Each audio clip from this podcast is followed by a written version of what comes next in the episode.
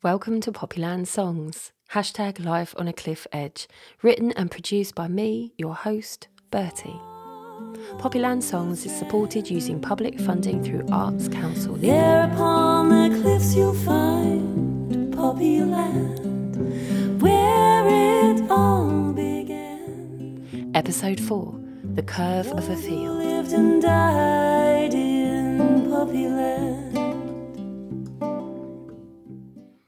Hello again. Welcome back to Poppyland Songs, hashtag Life on a Cliff Edge. So, as I've said before, if you haven't listened to episode one, two, or three and want to know what this is all about, then I might suggest you have a listen back. You can find it on Poppyland Radio website or soon, hopefully, on my website, bertiebow.com. Or alternatively, if you're just interested in the songs and want to hear them, then the episode I did last time, which is called Interlude, um, is just the songs actually. So you can have a listen to that.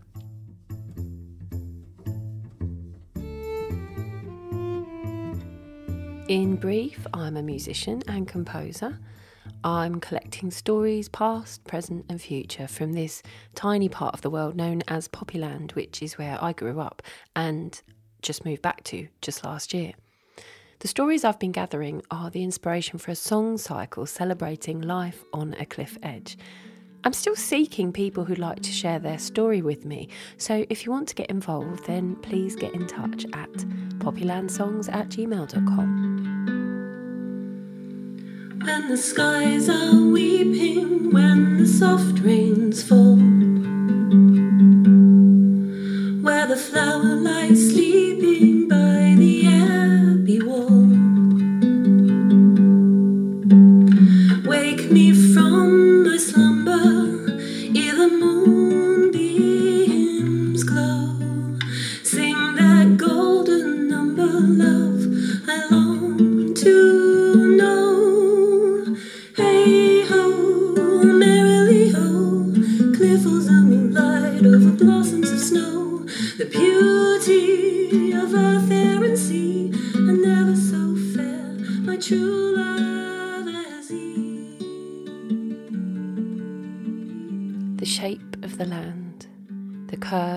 field, the sense of being nearly home. For the first 11 years of my life, I lived in Sidestrand, North Norfolk. As you drive along the coast road out of Overstrand through what I always thought of as no man's land, the couple of metres between the signposts for Overstrand and Sidestrand, your eyes fall upon a view across an unusually shaped field. It's lilting camber dipping down away from the road and then rising up again to the cliff edge, the line of trees standing guard around it. This image is embedded in my subconscious, etched upon my very soul. As an adult, when I see it, I get a tug from deep within, a primal sense of home. Do you have a place like this in Poppyland? A, a favourite view? Something that brings something out of you, makes you feel something? I asked you this question in a questionnaire, and here are some of the responses. Standing high on the lanes crossing the old railway line where you can see 360 degrees of the sea, hills, and valleys.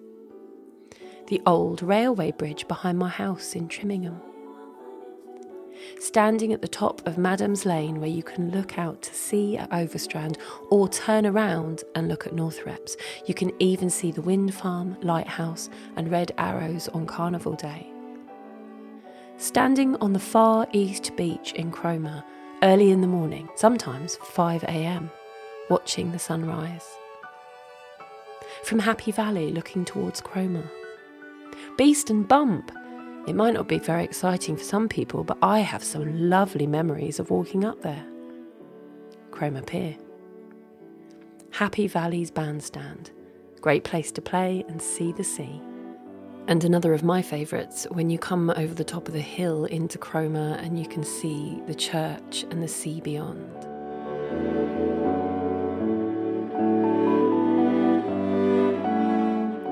Kit carefully collected and listed many field names from John Gray and also a man called John Payne. There were a great many more small fields, lawns, pytles, and pieces back then compared to the large open fields we know now. Their names are quite wonderful and medieval sounding.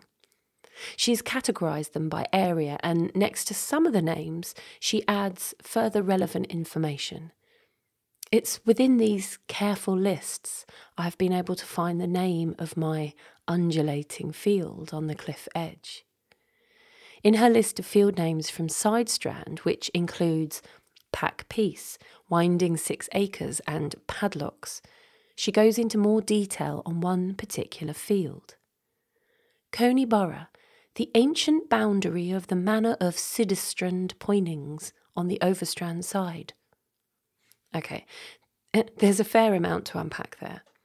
It really shows how in depth Kit's research of the area was and how far back she went. So let's start. Coney Borough means rabbit warren. Now, also, although Kit mostly spells Sidestrand with the modern spelling that we know, in this case she gives it the medieval spelling Sydistrand, S Y D I strand. And it's followed by the word Poynings. It turns out that Poynings is the name of the family who were enfeoffed of Sidestrand in 1269. okay, I feel myself on the verge of falling into a rabbit warren myself. 1269. That certainly makes my head spin. At this point, I've only been really going back as far as maybe 200 years. 1269, uh, I think that'll have to be maybe series eight of Poppyland songs. My dad was the first to find beauty in these lists of names, and he turned them into a poem, which I then set to music. This is called Winding Fallant. Bodrills and Pulsums, Stonehills and Corks, Bullock Box, Padlocks and Spong, Old Woman's, Pegsdyke by Sexton's Piece, and winding Fallant. Botterels and Pulsums, stone hills and corks, Bullock Box, padlocks and spong. Old woman's Pegsdyke by Sexton's Piece, and winding Fallant. Duffers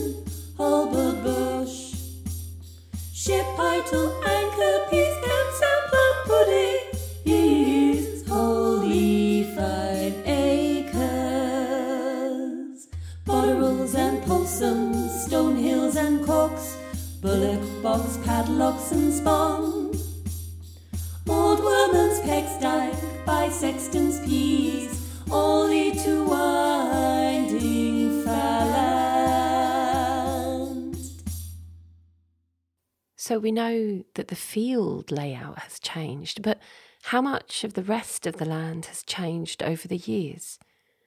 We know we've lost land to the sea and continue to do so. From Kit's journal, John Payne remembers ploughing a large stretch of field on the seaside of the church.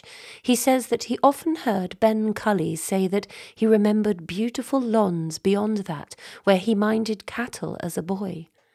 They ran right on towards the sea, and the field went downhill. What more do we know about the natural history of the area? Let's bring my dad back to the conversation. Eddie Anderson. Besides being a font of knowledge of the social history of Poppyland, he is also a keen and very active amateur naturalist, intent upon protecting and improving our natural habitats. The social history of Cromer is richly recorded in writing, painting, and photographs, but by comparison, the natural history of the town was seldom noted down beyond the vulnerable location. From the earliest records of the original settlement of Shipden juxta Mare, washed away by the waves nearly 700 years ago, every visitor refers to the encroaching North Sea. In 1600, Sir Henry Spelman wrote, Now returning to the shore, I pass over Cromer, a market town that has suffered Neptune's violence. And eighty years later, Daniel Defoe visited Cromer on his tour through the whole island of Great Britain but he wasn't over impressed by what he found. Cromer is a market town close to the shore of this dangerous coast. I know nothing it's famous for except good lobsters. The story of the demise of the town of Shipden juxta Mare is intriguing, compelling. Our own little Atlantis, just 500 metres from the end of the pier. The town was mentioned in the Domesday Book nearly a thousand years ago, with 117 villages, meadows, woodland, and a church, St. Peter's. It is recorded that in the 1300s there was a rise in the North Sea level by quite a few feet. This impacted our coastline dramatically. The actual shape of the coast is not fully understood, but it is suspected that there was no cliff at Shipden, more a gradual hill down to the sea. Shipden and its church was lost to Neptune's violence sometime in the 14th century, but the church tower remained for hundreds of years, known locally as Church Rock. At low tides, it was partially visible, and, according to legend, on particular stormy nights you could hear the church bells ringing.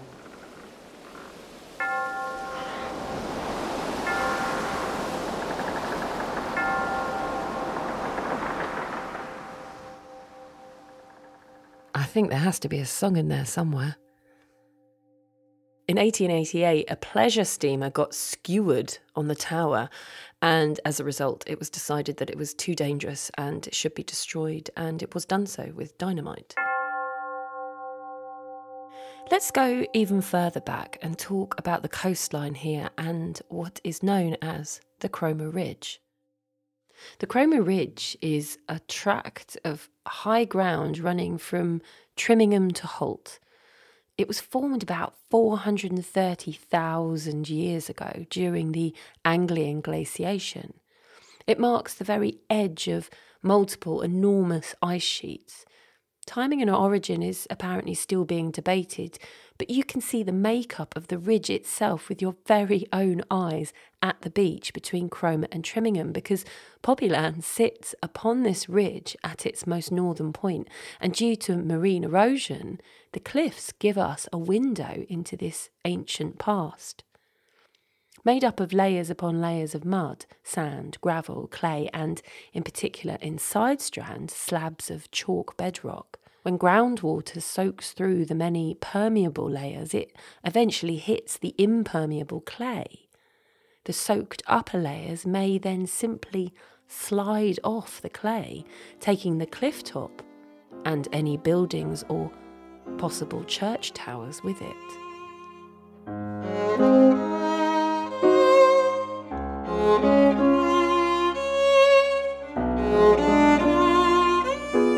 If you look on a map that shows where the ridge lies, which you can find on norfolkcoastaonb.org, you can see that my undulating field, Coney Borough at Sidestrand, sits right on that ridge as it curves round the sea. So, presumably, that shape that affects me so much is due to ice grinding to a halt over 400,000 years ago. An idea I find vast and dizzying, yet beautiful and perfect in its own way.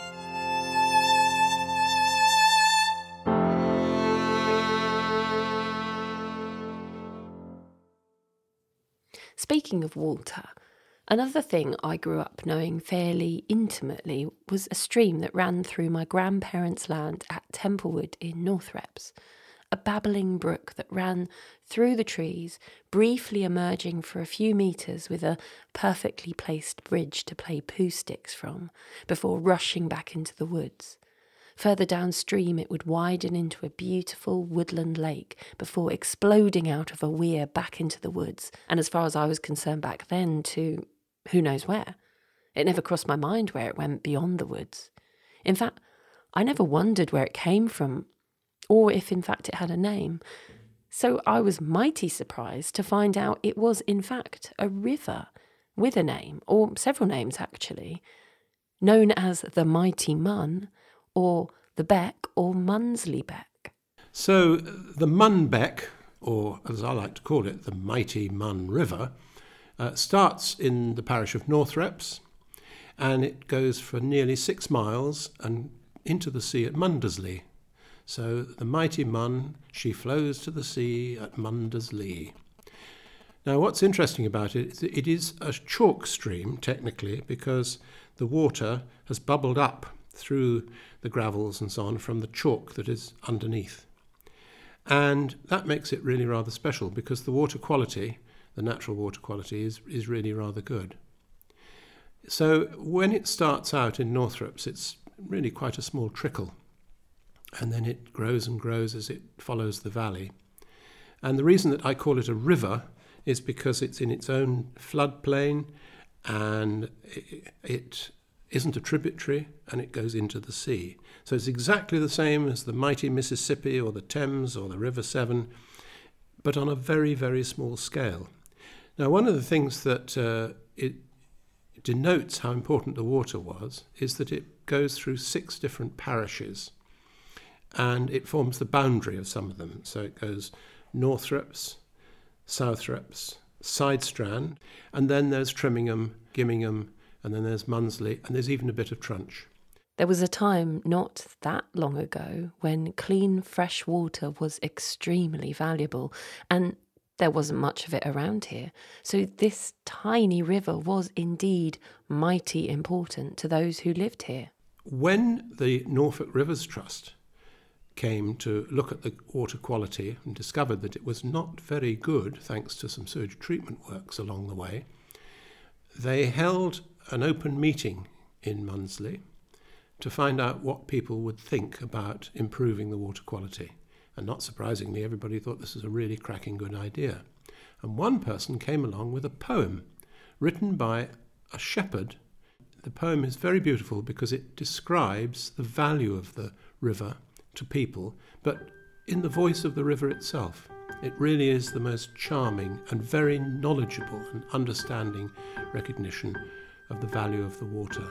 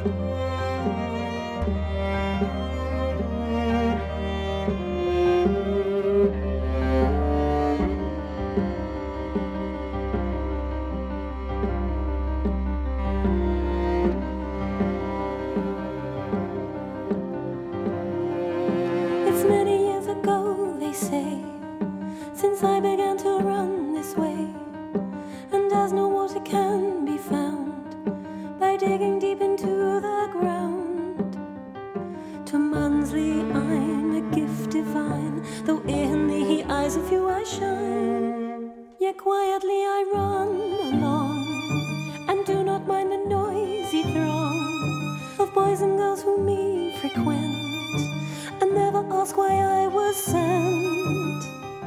And men and women to a friend who takes prize a whole oh, year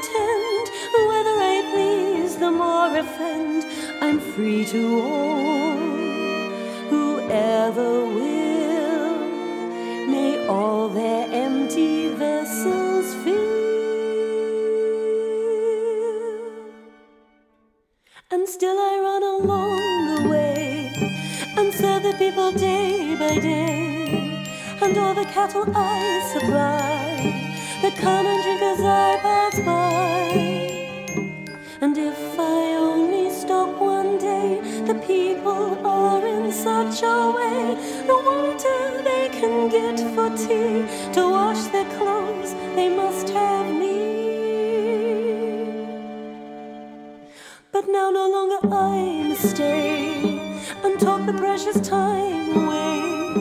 For I've duty to fulfill, and so must hasten to the mill. For there I turn a ponderous wheel and grind the precious grain to meal. I run along a darksome cell and lose the light I love so well. But soon my liberty I find and leave this horrid place behind.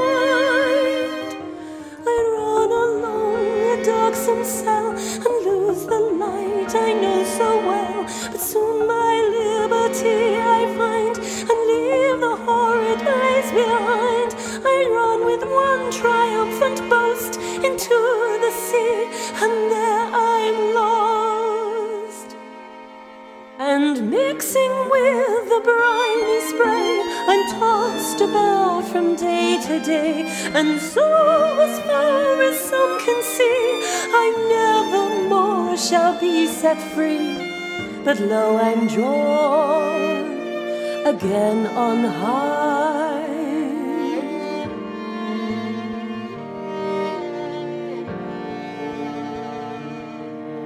and float in clouds along the soon descend in drops of rain to refresh the thirsty plain. And thus a witness I would be of him who still sustaineth me.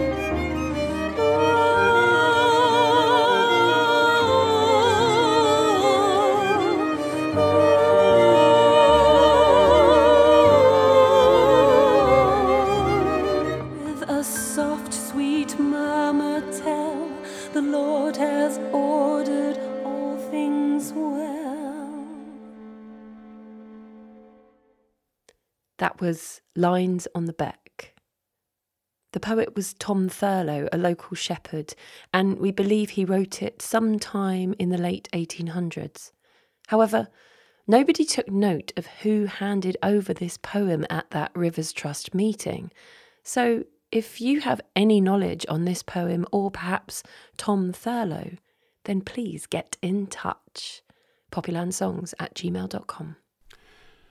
The Norfolk Rivers Trust decided that the, there was a way to improve the water quality, and we as a family allowed them to use a small flat meadow that didn't really have any other purpose, and in it they dug three linking lagoons, very shallow, and everything that comes out of the local sewage treatment works, having been partially treated, instead of going straight into the river, it goes through the lagoons, and the lagoons are filled with natural plants, and the water the water pace is slowed right down, and the plants effectively purify the water, and the reduction in the important chemical, which is phosphates.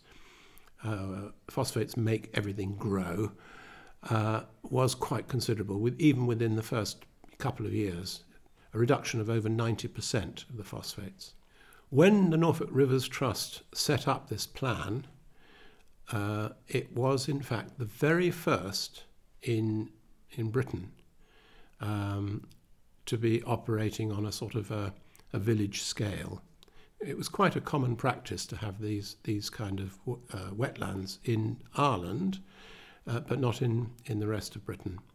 And uh, since then, since ours started seven years.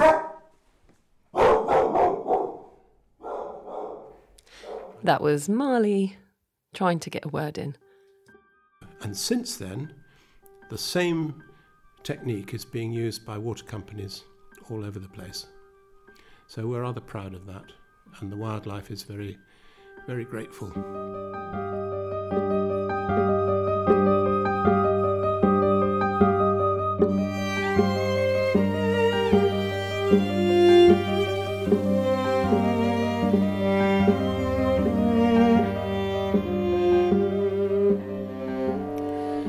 In the various interglacials since the Anglian glaciation 450,000 years ago, extremes of climate created many ecological landscapes. But the biggest single effect on the townscape was not an ice age, but the arrival of the railways in 1877 and the rapid building on land surrounding the small village. Oh, oh dear. Us humans. I think we're going to hear a downside to the Clement Scott story. At least 90% of modern urban Cromer was either farmland or heathland less than 180 years ago. Cromer sits between some of Norfolk's wildlife areas the Broads to the south, the coastal marshes to the west, and the last remnants of old heathland. All are recognised as vulnerable and special, and therefore they're protected. And yet in Suffield Park was the last remnant of an ancient field hedge, a group of intertwined hawthorn bushes. I call them the Three Graces. They were chopped down in 2019 to ease the mechanical mowing of the road verge. The Slaying of the Three Graces. I've never heard a better title of a song or poem. Fancy writing it, anyone? So, What's to be done about it?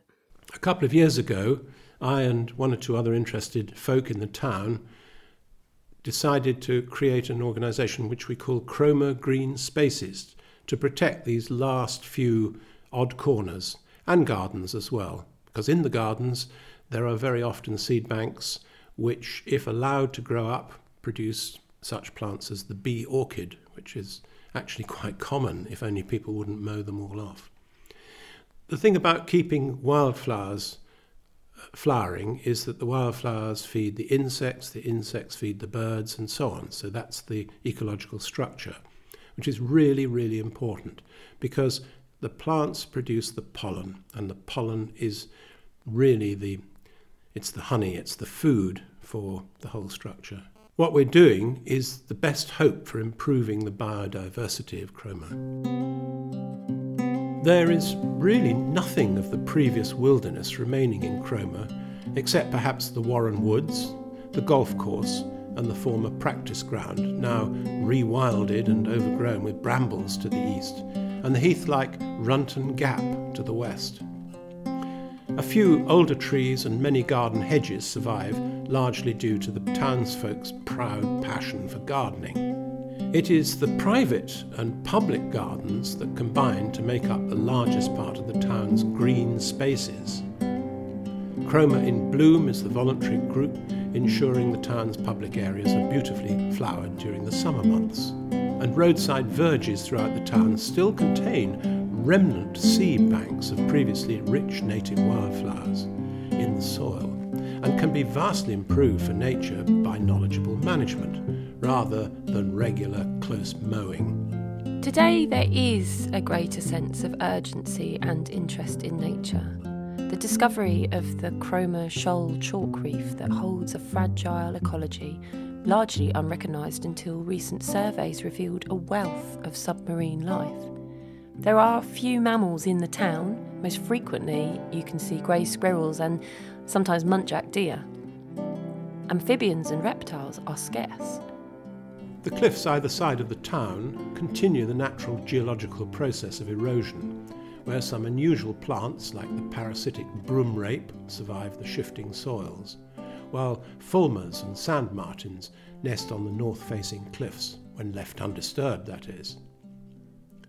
The science of ornithology continues its long tradition, particularly recording the migrants passing through, such as the long eared owl ringed in Finland found sleeping on the pavement in 2018. Now, this is quite the story. It was actually my sister, Evie Anderson, who found this owl just on the pavement outside her house. Evie picked up the sleeping owl, thought it was dying or injured, took it into the house, and it immediately woke up. The only reason it was asleep is because it had spent all night flying across the North Sea in very, very stormy weather. It was very tired. So it flew round her house, knocked pictures off the wall, and she called me, and we put it in a box, and then we found the ring on it. And I contacted the, the ringer in Finland, and he said, Ah, I know this bird very well, because I have photographed it already and it is the one thousandth long eared owl that he had ever ringed, and very few of them are ever found again. And so he and I had a special relationship based on this one owl. And what, what happened to the owl? Well, I checked the owl over uh, with a, a, a keen birder friend of mine, and we photographed it, and it was in good health. It wasn't thin, feather perfect, and very, very angry, with very, very sharp talons. And so we let it go into the woods at Templewood and we watched it fly round for several minutes. And then I thought, I'll never see that bird again. And half an hour later, we heard an awful lot of noise in another part of the wood. Crows had found the owl and were giving it a bad time. And so we were able to photograph it one more time before it flew off. Really very exciting and very rewarding.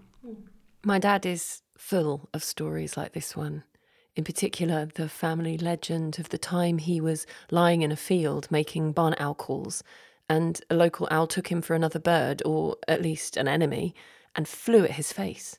My dad, with the deft skills of a martial artist, in a split second reached up and grabbed the bird, pushing it away to fend off its attack. It's all true. If you'd like to hear more of my dad's stories, every so often he does do a tour of the River Mun, which you can go on and you can hear all of his stories there.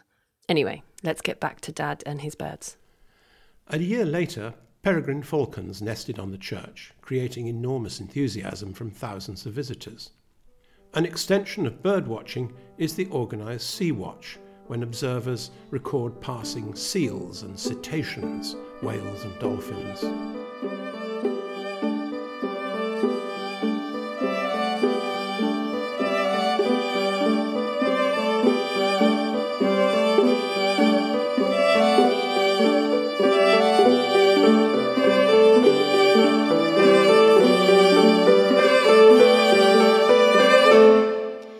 If you want to know more about what you can do to help our local nature, or perhaps you've been wondering about the reasons behind why there are now areas that are not being regularly mown, then check out Chroma Green Spaces. Their website is www.chromagreenspaces.wordpress.com, or you can find them on Facebook if you search Chroma Green Spaces.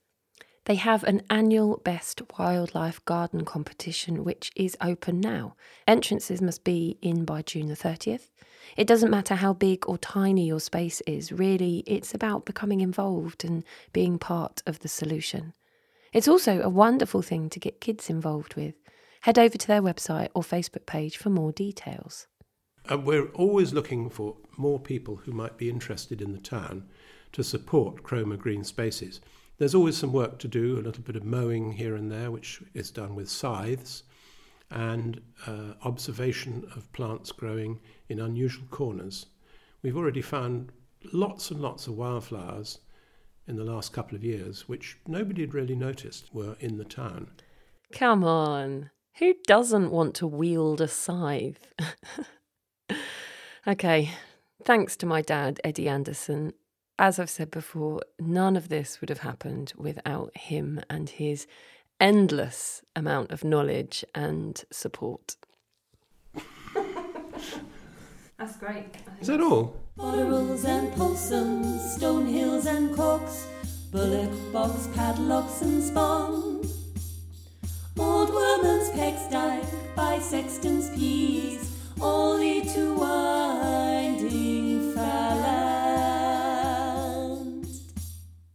I think we can all finally breathe a sigh of relief.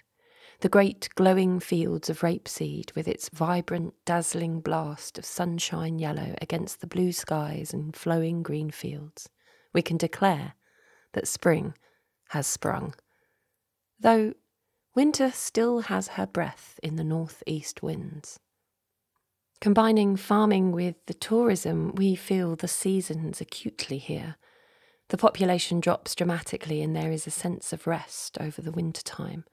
Cafes and ice cream shops close their doors for a well earned break. Everyone takes a deep breath. This is the way it has been for over a century, and I suspect will continue, climate change and coastal erosion allowing. This next song I wrote as a homage to Mother Earth and the subtle beauty of winter. Midwinter sun, fragile and meek. Midwinter earth, frozen asleep, dreaming of new life, conceiving of growing, but now only resting in peace.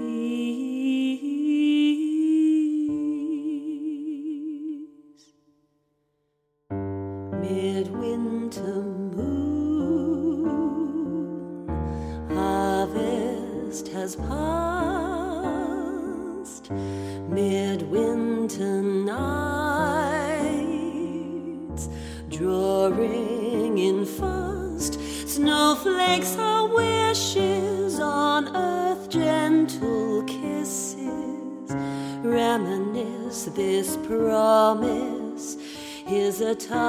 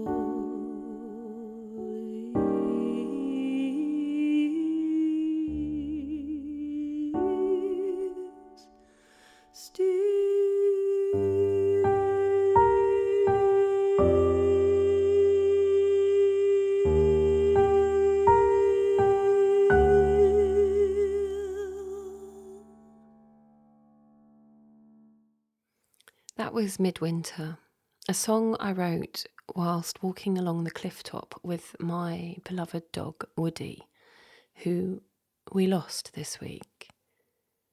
He was with us for 13 years and we loved him so deeply. So whilst I record this episode, I I have a sense of mm, I sense an emptiness at my side. He's buried now with the yellow primroses in Northrepps.